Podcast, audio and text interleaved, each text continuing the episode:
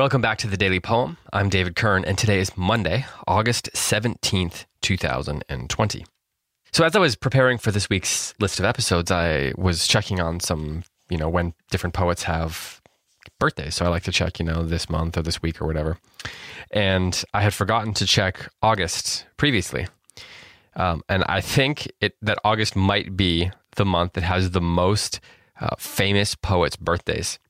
I mentioned Wendell Berry's birthday was August 5th, but also throughout August, we have Rupert Brooke, Hayden Carruth, Percy Shelley, Robert Hayden, Conrad Aiken, Tennyson, um, Sara Teasdale, John Dryden, Philip Larkin, Louise Bogan, Robert Southey, Donald Justice, J.D. McClatchy, Mary Jo Salter, Sir Walter Scott, Charles Bukowski, Charlotte Grimke, Wilfrid Blunt, Marcus Garvey, John Hawkes, Ted Hughes, Ogden Nash, Dorothy Parker, Robert Herrick, Bret Harte. I mean, it just keeps on going and going.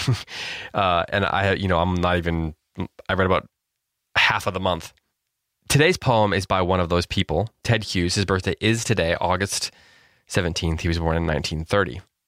Throughout the rest of this month, though, what I want to do is dedicate it to poets who had birthdays this month. So, um, because today is Ted Hughes' birthday, we're going to start there. But then I'm going to track back and forth a little bit over the, the last half of August to honor these various poets. Some of them you'll have heard before, some of them you probably won't have heard of or heard from on this podcast. So, today we're going to start with Ted Hughes, as I say. He was an English poet, translator. He also wrote children's books. He was poet laureate in 1984 and held the office until his death uh, was famously married to American poet Sylvia Plath as well. The poem that I'm going to read today is called The Thought Fox. It goes like this I imagine this midnight moment's forest. Something else is alive beside the clock's loneliness and this blank page where my fingers move. Through the window, I see no star Something more near, though deeper within darkness, is entering the loneliness. Cold, delicately as the dark snow, a fox's nose touches twig, leaf. Two eyes serve a movement that now and again, now and now and now, sets neat prints into the snow between trees. And warily a lame shadow lags by stump and in hollow of a body that is bold to come across clearings. An eye, a widening, deepening greenness, brilliantly, concentratedly coming about its own business, till, with a sudden, sharp, hot stink of fox, it enters the dark hole of the head. The window is starless still. The clock ticks. The page is printed.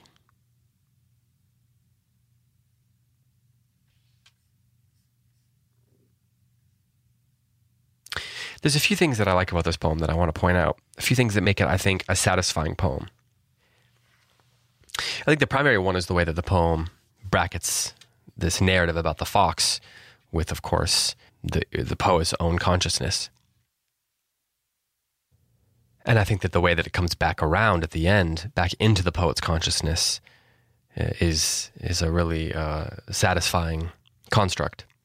Because of course we start out with this image of the clock's loneliness and the blank page where the fingers move.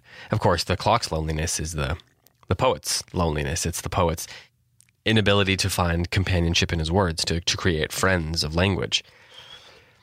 But then he allows his mind to wander and his imagination to, to play and to, to explore. And it creates a narrative that is both a contemplation of the nature of creativity, but also a deeply um, lovely set of descriptions, a set of images. Uh, you see um, Hughes's ability to to weave the images together in a way that are extremely vivid. And then it comes back around again, of course. And in the end, the the sharp, hot stink of fox enters the dark hole of the head. And whereas we had left his head, we are literally back inside his head again. And then the page is printed part of me wonders if the, the poem might have been more interesting had it simply ended The window is starless still, the clock ticks. And let there be some stasis there, But of course, the the structure of the first stanza suggests that there's a blank page where his fingers are moving, and then in the end, the page is page is printed. So the, the, the the construct of the poem would suggest that that line works. But I do I do wonder if there'd be more mystery, more more uh, more drama to the poem if it had just ended with the clock ticking. Um, but this is a this is a classic Ted Hughes poem. Um, and yet another poem about poetry. Uh, turns out that poets like to write about the uh, the art itself, as you know from listening to this podcast.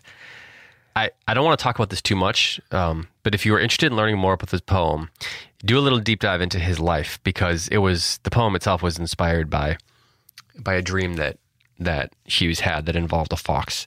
So I think this poem stands on its own without knowing that. But if you want to to learn a little bit, little bit more, just Google this poem and you'll you'll be able to uh, find find some more out about it. With that, I will read it one more time, and we'll say farewell for today. Ted Hughes's The Thought Fox. I imagine this midnight moment's forest. Something else is alive beside the clock's loneliness in this blank page where my fingers move. Through the window, I see no star. Something more near, though deeper within darkness, is entering the loneliness. Cold, delicately as the dark snow, a fox's nose touches twig, leaf. Two eyes serve a movement that now and again, now and now and now, sets neat prints into the snow between trees, and warily a lame shadow lags by stump and in hollow of a body that is bold to come across clearings, an eye, a widening, deepening greenness, brilliantly, concentratedly, coming about its own business, till with a sudden, sharp, hot stink of fox it enters the dark hole of the head. The window is starless still. The clock ticks. The page is printed. This has been the Daily Poem. I'll be back tomorrow with another poem for you.